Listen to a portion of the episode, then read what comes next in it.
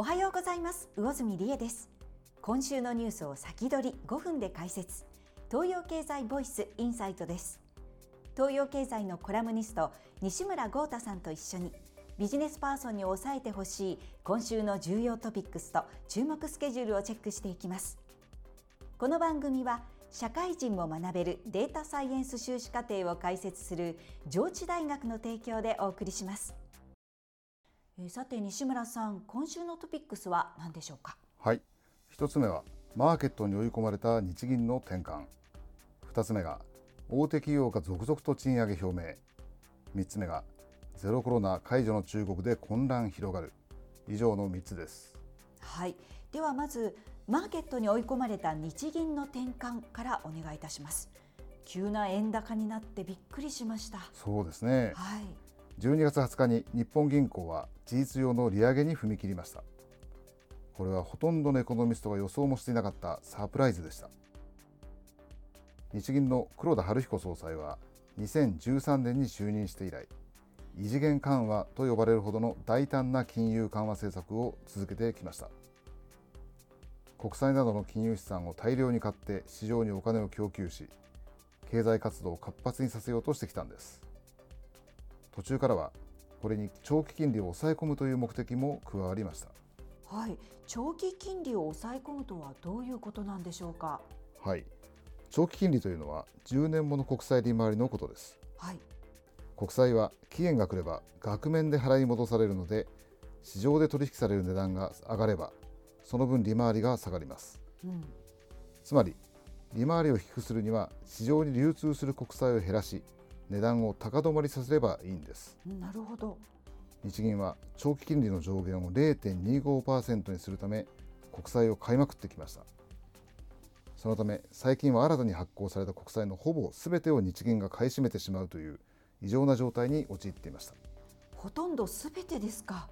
その限界がついに来たというわけですね。そういうことです、うん、今回日銀は長期金利の変動幅をプラスマイナス0.5%に広げるという方針を打ち出しました、はい、つまり上限を0.5%に引き上げたんです。マーケットの圧力を日銀も無視できなくなったということです。世界的な金利上昇大幅な円安と輸入物価の上昇を受けて海外の投機筋は日銀は利上げ政策を修正せざるを得なくなると考え日本国債を売り続けてきました、うん、日銀はどこかで軌道修正する必要がありましたがアメリカの景気が後退する可能性が高い来年まで利上げを待つのはさらにハードルを上げることになります。完全に追い込まれる前に先手を打ったということでしょう。なるほど。今回長期金利の変動幅が広がったことでどういう影響が出るのか。住宅ローンや企業の設備投資まで関係する分野広いので見定めるのにはもう少し時間がかかりそうです。うんそうですね、えー、さて次ですが大手企業が続々と賃上げ表明です、まあ、以前にこの番組でもお伝えしたように連合は来年の春闘で5%程度の賃上げを求めているんですよね。はい。5%という賃上げ要求は1995年以来の高さです。ここに来てその水準を上回る賃上げの方針を会社側が打ち出すケースが目につきます、はい、飲料大手のサントリーホールディングスの新浪武社長は2023年の春季労使交渉いわゆる春闘で月収ベースで6%の賃上げを検討していると表明しました。基本給を一律で底上げするベースアップいわゆるベアを含めての数字です、うん、他にも生命保険大手の日本生命が7%プラント大手の日記が10%の賃上げを表明しています。それぞれベースが違うので単純比較はできませんが最近にないほど賃上げの機運は高まっています。それはとてもいいことだと思うんですがいずれも大手企業ですよね。その通りです、ええ、日本の勤労者の7割は中小企業で働いています。その中にはベアどころか定期昇給すらない会社もたくさんあります。大手が先に動くことで中小の賃上げも進む。そういう好循環になるのか。大手の人件費増のしわ寄せが中小に行って格差が拡大するのか。来年の春闘は大きな転換点になりそうです。なるべくたくさんの方のお給料が上がって世の中が明るくなるといいですね。3つ目ですがゼロコロナ解除の中国で混乱広がるです。はい。中国は新型コロナウイルスの感染拡大を厳しく封じ込めるいわゆるゼロコロナ政策を続けてきました。これが11月末以降に緩和されてきたのは以前にもお伝えした通りです、はい、ところがあまりにも急速に制限を緩和したため感染が急拡大していると見られています。見られているというのは PCR 検査を減らしたため症状がある感染者の把握もできなくなったからです。なるほど。しかし大都市では病院に発熱した患者が殺到しているといった状況が報告されています。コロナによる死者が急増し火葬が滞っているという報道もあります実態がわからないというのは不安ですよね。まさにそうです、はい、アメリカのワシントン大学の研究者は中国本土の感染のピークが来年4月1日頃でそれまでに32万人の死者が出ると予測しています。2023年の年末までには100万人が亡くなるとしており世界的な注目を集めました。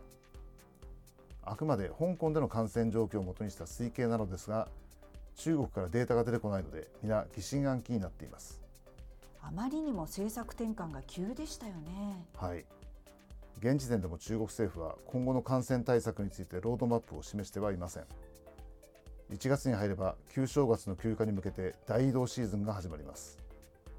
これが医療体制の脆弱な農村部への感染拡大の引き金となる可能性もありますのでまだまだ先行きは楽観できません、うん、とても心配ですね西村さんありがとうございました。ありがとうございました。CM の後は今週の注目スケジュールです。この番組は社会人も学べるデータサイエンス修士課程を開設する上智大学の提供でお送りしました。データサイエンス修士課程は実務に即活用できるデータサイエンスの知見を手に入れたいデータサイエンスのスキルを武器に新たなキャリアに挑戦したいと考える人に応えるプログラムです。2月入試の出願期間は1月5日から19日まで。あなたの出願をお待ちしております。では今週の注目スケジュールです。12月26日はクリスマスの振り替えでアメリカやヨーロッパの株式市場は休場です。12月28日は観光庁の御用納め。12月30日には東京証券取引所の大納会があり銀行郵便局もこの日が仕事納めです。来週の東洋経済ボイスインサイトはお休みし年明け最初の配信は1月10日火曜を予定しています。では皆さんどうぞ良い年をお迎えください。